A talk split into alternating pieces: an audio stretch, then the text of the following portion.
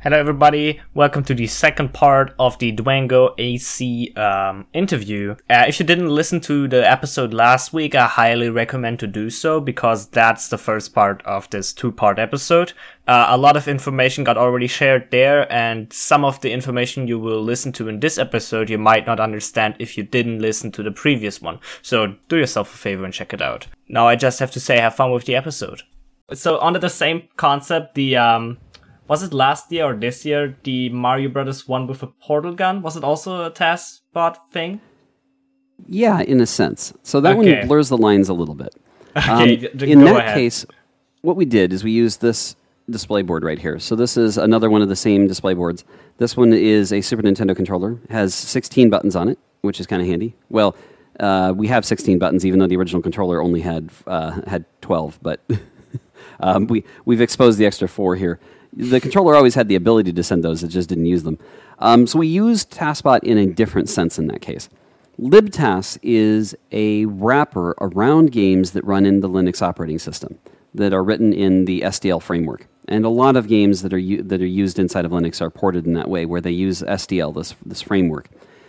For those types of games, we're able to hook into them and add tool assisted speedrun tools to them. Celeste, for instance. Another game that you just mentioned was Mari Zero. And Mario Zero was this crazy game where they took the Super Mario Brothers 1 game and gave Mario a portal gun. and we took this, this ROM hack, if you will, or this, I, that's not really a wrong, right word. It's not really a ROM hack because it was a complete re implementation of the game. Um, homage? Fan made mashup might be another way of phrasing Yeah. it. Homebrew? Homebrew. Uh, indie game might be, might be another way of phrasing it. The only thing that blurred the lines there is it did use art assets from each game, especially heavily relying on art assets from Super Mario Brothers. So there is a little bit of blurring of the lines there a bit. I- It sampled pretty heavily, but it also did a good job of recreating the feel of Super Mario Brothers one jumping mechanics with the ability to move a portal gun around. Um, so while you were playing, you also had the ability to uh, to use a mouse to to move a portal wherever you wanted and jump through it. It was a very very cool mechanic, and libTAS was used to uh, to create a tool assisted speedrun that completed the game and really impressed people. It was just it was uh, it was really kind of a of a cool little um, demo. But I would also point out that it was already running on its native console. So if you think about it this way, I have an actual Nintendo here. I am playing these games on a real console, literally connected to a professional video monitor here. But in reality, what what do you do if it's already on a PC? If it's already if the native platform is Linux operating system running on a PC, how do you console verify that? How do you run the game back in the original environment? Well, it's already running on Linux. So what we did instead is we hooked up this visualization board that I showed you, and we mm-hmm. Connected TASBot so that he could show what buttons were being pressed and be in lockstep while playing back the original movie on the original hardware that it was made for. It's a little bit different. It's a, on a spectrum, you might say. A, it, it, it, it's not as extreme as what we're doing here, where we're playing back on hardware made in the 1980s. Mm-hmm. Cool. So I still consider it legitimate, though. Yeah. I, I always wondered like why the set like because always when TASBot is showcased on GDQ, the, the setup obviously takes like a lot longer than on any other game, and I was always wondering what's going on. And by just you telling me that it's like that complex, then I have huge respect that you actually get it out so quickly. Like Sometimes we're amazed that we get it to work at all. yeah, Um, that's like I can totally understand that. We, I would say in recent years we're, we've done much better. Uh, we had Mm-hmm. some setup times that were way too long, way too long. I think 2017 was AGDQ 2017. Despite the absurdity of it, we had rehearsed how to get everything on on the screen as fast as we possibly could, and our transition times were actually relatively quick, considering the complexity of what we did. If you don't know what I'm talking about, go watch AGDQ 2017. The task block for that is the most complex thing we've ever done. And it is my goal to expose it to more people because a lot of people have never even heard it or seen it. Uh, it for whatever reason, the video was not tagged much. Uh, a lot of people didn't know what we had done. Um, it's just how it worked out. So it's one of the more insane things that we did. It involved connecting a Nintendo, a different Nintendo, and a Super Nintendo, and doing something with all three of them at the same time. Uh God, I, I don't know if I remember that run. Like I personally try to watch every TASBot uh, block on, on a GDQ because they are my personal highlight uh, every year basically. But I, I really can't remember which which run was that. So It's I think, okay. I think I will check it out after after this recording. But So, uh, so this was the long, elongated spoiler alert. now that we've said that spoiler alert, go watch it. I'm going to spoil it for you. So in AGDQ 2017, we started playing the game Super Mario Bros. 3 just like this, and within about 10 seconds, we were start we were already rearranging Koopa shells all over the screen of the first level, and within 30 seconds, we'd taken over the entire game and played a demo scene like level that showed wonderful scrolling text and effects that are not normally used and all kinds of cool stuff. It was pretty amazing. Then we played uh, Mega Man, and in the first Mega Man, we went to the Glitch Man stage. I think it was. I think it was Glitch. Not no, Glitch Man. What was it named? I can't remember all the characters. no, Um, I don't remember a Mega Man character called Glitch Man. no, it's not Glitch Man. Uh, Guts Um, Man? Like yeah, the uh, one who uh, anyway. rocks? I haven't No, played that much Mega doing? Man. Yeah, I know. I remember. Yeah, uh, that was so short; it didn't last very long. We, we we maybe played the game for less than forty seconds, and then it was all over. We'd taken over the whole game by using a beam glitch that allowed us to take over the, the take over the control of the console, and then we showed TASBot OS, and it was this whole um, fake-looking operating system that was pretty cool. Uh, and we did a flying floppy disks uh, reference to flying toasters uh, that was pretty fun. Interestingly, there's actually someone named ViGreyTech, uh, ViGreyTech who's actually working on an operating system for the original Nintendo and trying to make something functional out of it. It's kind of silly, but so this was more of a show. It was it was a desktop. It had a start menu on it, but it didn't actually do anything. I, Uh, I, so- I think I slowly started to remember what, what this was all about. Yeah. Then we set that aside and we started playing Super uh, Super Nintendo game that you might be familiar with, Legend of Zelda: Link to the Past. And it wouldn't be a Legend of Zelda: Link to the Past game if we didn't do something dumb with a bottle. So we immediately get straight into Kakariko Village while it's still raining, mind you.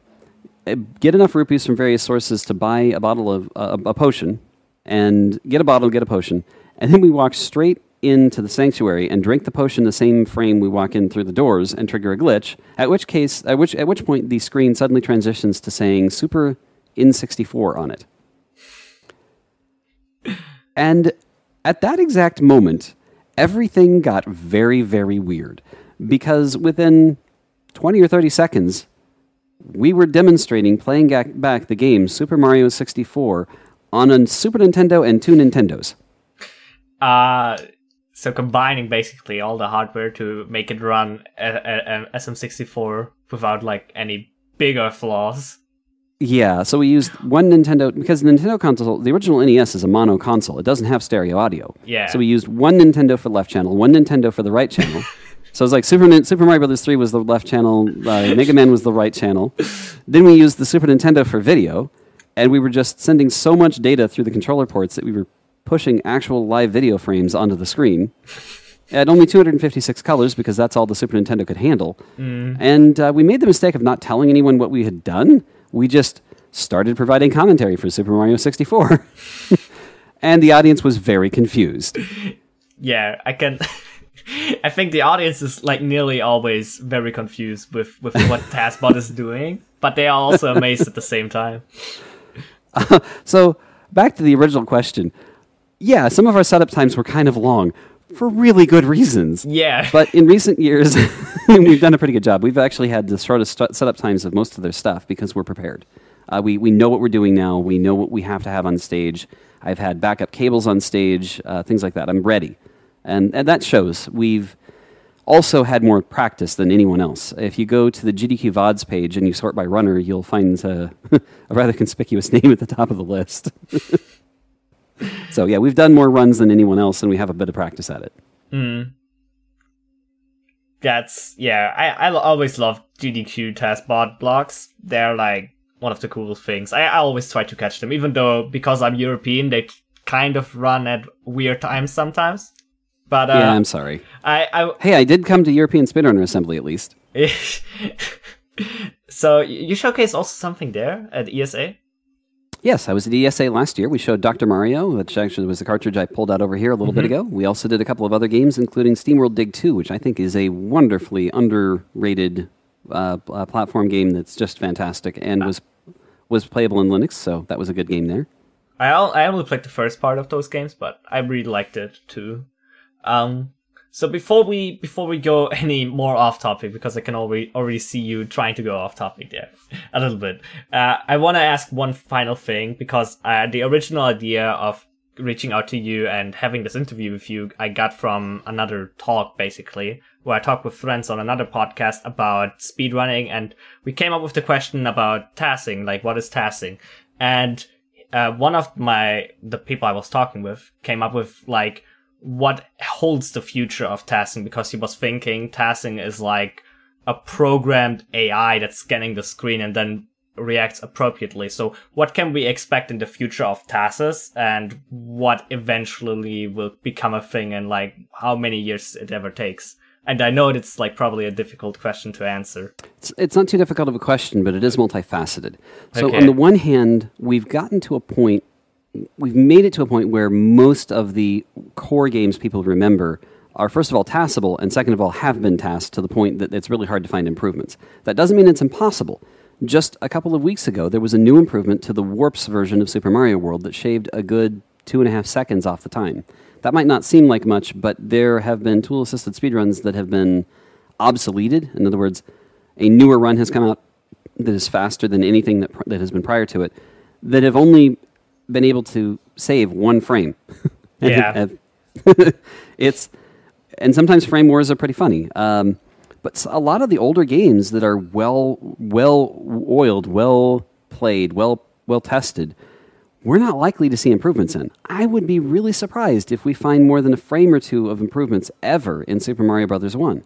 Unless someone finds a glitch that is not that has just been completely overlooked by everyone, it's not going to happen. In part because we've disassembled the ROM, we've looked through the game's instruction code, we know how the 21 frame 21 frame rule works. Okay, you're at a bus stop, and uh, never mind.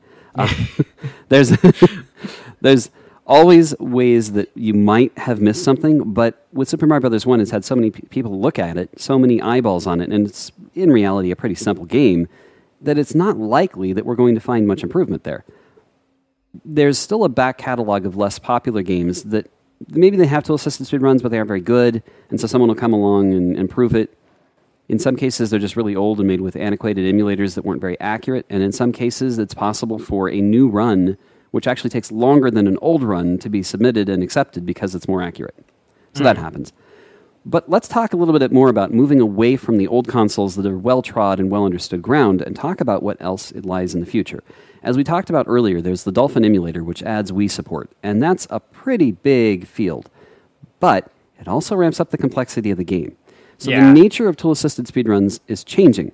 If you want to make a real proper task of a game like Breath of the Wild, I'm sorry, not well, not, well uh, Breath of the Wild we'll get to in a bit. That's that's another story. If you wanted to make a tool assisted speedrun of Legend of Zelda Twilight Princess, a, a GameCube and Wii game that is emulatable and works. There is not yet a really solid published task of that. In fact, I don't think there is a, sub, a polished task of that. Uh, there are plenty of works in progress, but it is such a huge game that it is a monumental effort to make a tool assisted speedrun of the quality that the community expects. It doesn't mean that it will never happen, it just means that it is so much harder. Dolphin is getting better every day there are examples of, of past cases where a runner would get started on a task and would get demoralized because of desyncs. A good example of this is a well well known uh, tool assisted speedrun that was never actually published because it, it desynced, even even for the original author. The original author was unable to play back their run of uh, of Metroid Prime. It's a wonderful task of Metroid Prime, but even the original author could not get it to sync in a single setting. He had to video segment the run, which is a big no-no.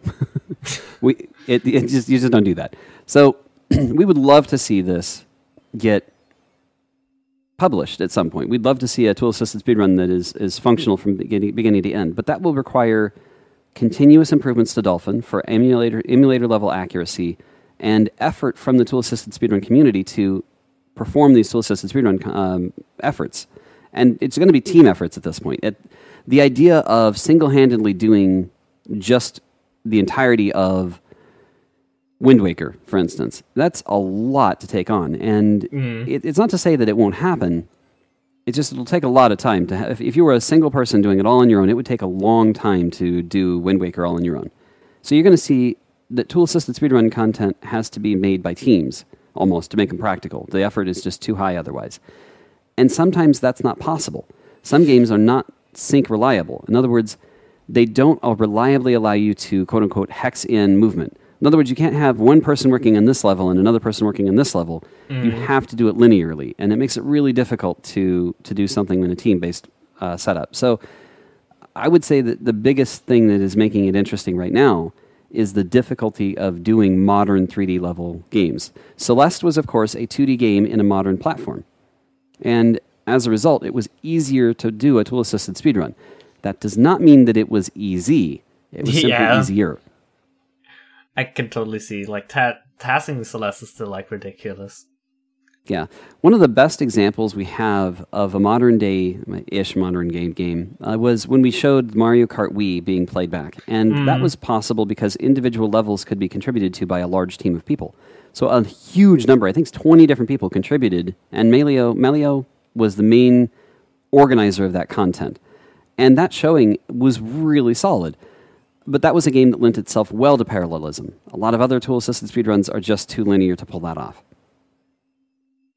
So, in your opinion, like the next big step in tasking is make it possible to to work on it at, a te- as a team, um, more like Well, just just more that. what I'm saying is uh, we're still going to see people going back to the classics and going back Mm-hmm. and making tool assisted speedruns of games that haven't seen one before, especially with the advent of better tools for things like Game Boy Advance games. But what I think we're also going to see is that the frequency of tool assisted speedrun releases will drop, but the magnitude of them will increase. Mm-hmm. It's a big deal if someone comes out with a, a Twilight Princess or a Skyward Sword task that they spent three years working on. That is a huge amount of effort, and it's probably going to look really impressive. it, it's nearly like a movie at that at, like it literally, it literally is like a movie like a movie studio is recording a movie for several years to make it a big banger and i think a task video is also going to be a big banger for the community but it takes like Yeah. several years Yeah, the amount of effort that goes in is just outstandingly huge. And then there's the other aspect, which is I've talked a lot about the task side.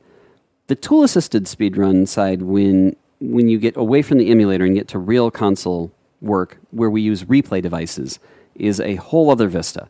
And what I mean by that is we have reliable tools on the Nintendo and the Super Nintendo, but there are still things that give us trouble. And on the Super Nintendo, the thing that gives us trouble is the fact that there are multiple clocks. So I'm going to very carefully, very carefully, show you a console that I've opened up here. This is a Super Nintendo that has had its case removed. And what I'm going to show you here, very carefully, if I can manage it, is the ins- innards of a console. This is a one chip Super Nintendo that I've added a debug wire to. Um, underneath this metal plate is a CPU. Um, it's a there's a chip somewhat like this one here. I'll get this placed to the camera. So underneath this metal plate is the main CPU. Right here, this little chip here is the audio processing unit, the APU. So there's a central processing unit in here and an audio processing unit chip right here, right here on this board. Um, other Nintendo types actually separated out the um, the uh, the daughter board like this. I will show you what I mean.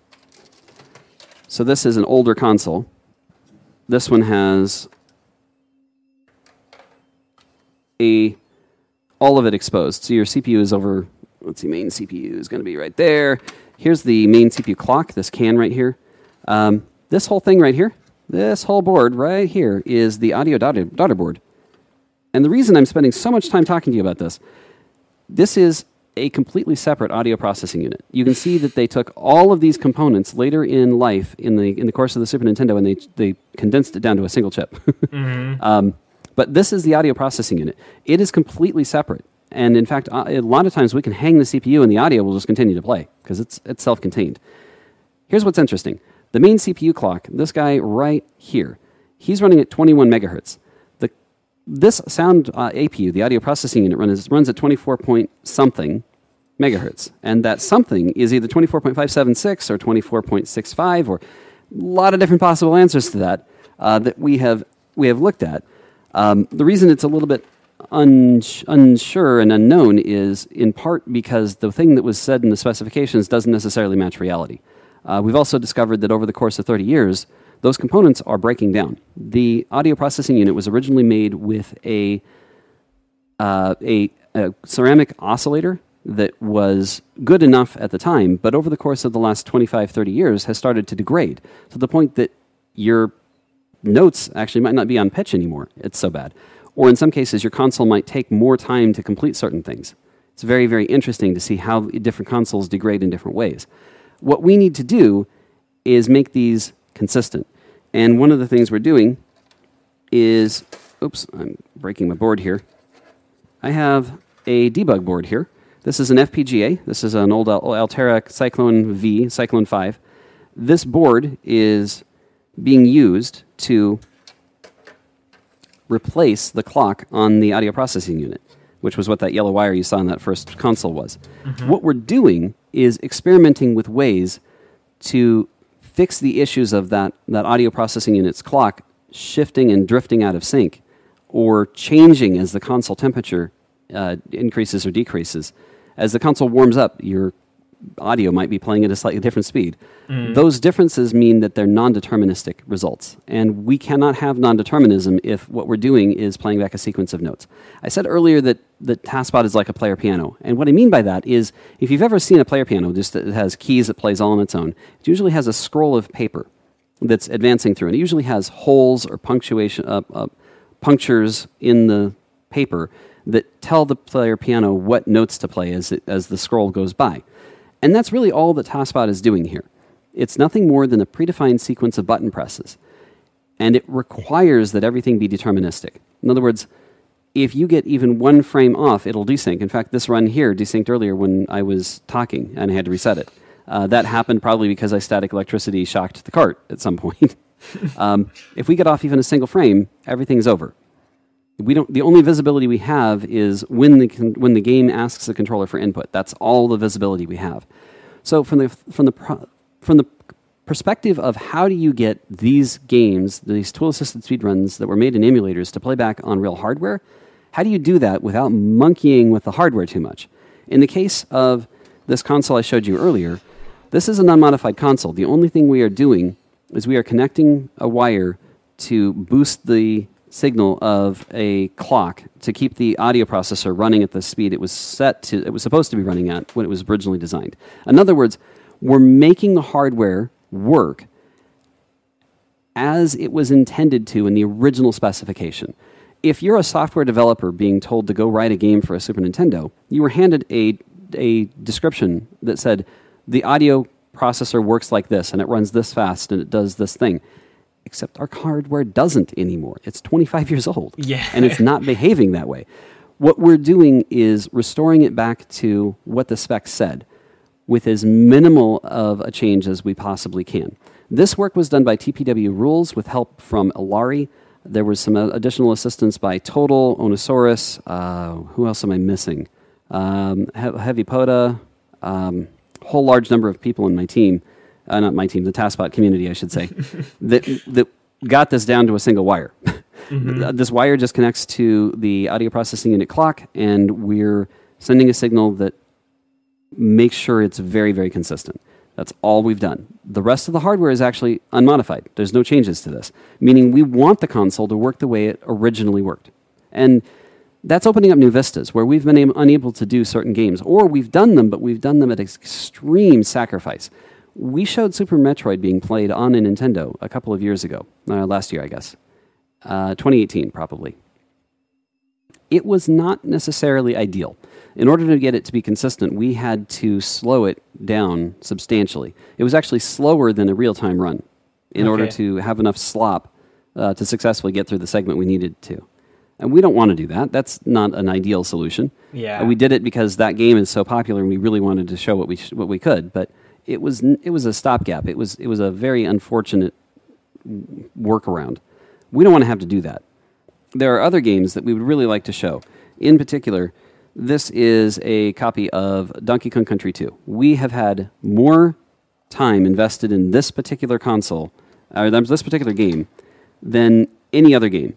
Um, to the point that we actually have purchased multiple versions of it. I've I've got um, I have a, a, few different copies of uh, Donkey Kong Country 2. um, as a result of, of working on this game for a very long time, we really want to get to a point where that game syncs reliably mm-hmm. because we'd like to see a speedrun of it. It's a really good game, and right now we can't because of the inaccuracies of that clock and also the interaction between the main CPU clock and the audio processing unit clock. I know I've dove really deep into the subject. If you're still listening, thank you for sticking with me. Yeah. These things are important because what I'm doing now is preserving how this works today for future generations that will not have working hardware. I know it sounds overly dramatic, but I feel like uh, one of the things that we're able to do is act as digital digital preservationists. I have a CRT TV. These are not manufactured anymore. Yeah. I'm looking very far out. I'm looking all the way out to what it'll take to get through 200 years. Like, how do we preserve this? And the only, real only the only way to do it is to make video and, and copy it. Um, so I, I feel like it's really important right now to preserve the content we can and build up a legacy of look, these are what the original designers had to do with primitive tools, and this is how far that could be pushed. This is the extent of what we could do to that game. I think it's a really cool thing. Yeah, I, I fi- yeah, I, I just, I just was trying to listen and be amazed by what you're telling, but it's like, man, the complexity goes on and on and on, uh, and then this, like, I didn't even thought about that. Like the consoles being that old can actually be an issue to make a task work, and yeah, it's like I love that you put in that much work because like we need we definitely need such um dedicated people in our community. So thank you for doing that man. It's like and it, it is a huge team. I've mentioned a number yeah. of names over the last couple of minutes I'm just the organizer and the presenter. Mm-hmm. I don't have the layout experience or the emulation experience of Ilari, for instance, or the board rework experience of Ownasaurus, or the Moss 3212, who has written a lot of the Python code we use on the on the replay devices. There are so many people with much better skills than me. Mm-hmm. I'm just the presenter, but uh, it's all of us coming coming together to preserve this and to also do this for charity. Really, yeah. what drives most of us is being able to show something cool that we love which we consider art. Yeah, it's in front of a live audience. Art, in my opinion, too. Yeah. Man, I I don't know what to say else. I'm I'm kind of speechless at this point, and I think we also like kind of run out of time for the recording. So I think that story kind of ends it perfectly here. Um, so for everybody, go go check out his Twitch channel. Uh, you you stream quite regularly, in my opinion, or as far as I know. I would like to stream more regularly. Mm-hmm. I uh, I have Defend-A-Sam and Nintendo, so I have a couple kids that are here on stream every once in a while, and it's kind of hard to balance life sometimes. But uh, and in, in, part because I'm also doing all of the organization for the different Games Done Quick events that are coming up, and of course everything has been thrown into a uh, a crazy situation. Is as a, we are as as of the date we are recording this particular segment, we are not exactly in a normal time in life. We are in the middle yeah. of lockdown, and where I'm at. Uh, COVID 19 has really upended everything. Uh, so I'm working from home, trying to manage having kids here, and it's it's pretty hard to find time to stream. But um, you know what? We have a huge team of people that are are actively engaged. Some have more free time than others. If you want to be part of that, come on over to discord.tas.bot. I, our Discord server has 2,500 plus people, and it's one of the comfiest places you can be. People from all walks of life are there if you'd love to watch a Twitch stream live and watch people manipulate the lights around me and do all kinds of other crazy things, like make my music suddenly sound really weird, come on over to twitch.tv slash DwangoAC. It's almost always a riot. If you get a chance, uh, join the YouTube subscriber list. Uh, the, I'm always putting out new videos of things we've recorded here in this room or we've done at various different events and showing them uh, on YouTube. That's a great place to go if you just want to watch passively Lots of fun ways to get engaged and be part of the tool assisted speedrun community. Don't do it for me, do it because what we're doing is raising money for charity. Over the lifetime of what we've done here, it's grown to the point of, of being way bigger than anything I ever thought it could be. And just this last event at Games Done Quick, Awesome Games Done Quick 2020, we helped raise over $186,000 with TASBot content. So if you want to be a part of that, come join us. Awesome. I will definitely put those links also in the description of the video and of the podcast. So yeah, thank you for having you. It was awesome to listen to you. I, I'm really, really impressed what you people do. Like, I'm, fa- I'm far more impressed than I, and than I anticipated to be after this episode. So thank you for having you and goodbye everybody. Hope you enjoyed this episode and thank you, Dwango. Bye everybody. Take care.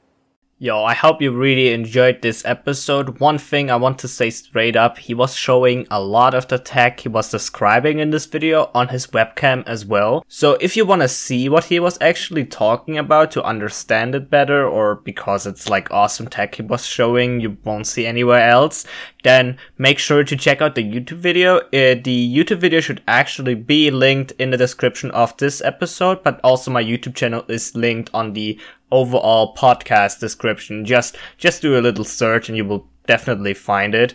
So yeah, hope you enjoyed this episode. It was really cool to get a lot of knowledge about TASes. Like I was completely completely overwhelmed afterwards and was like, hey, TASing is actually like really cool and a lot deeper than I thought. So hope you had the same feeling and see you next week with uh, a Kaizo Mario episode.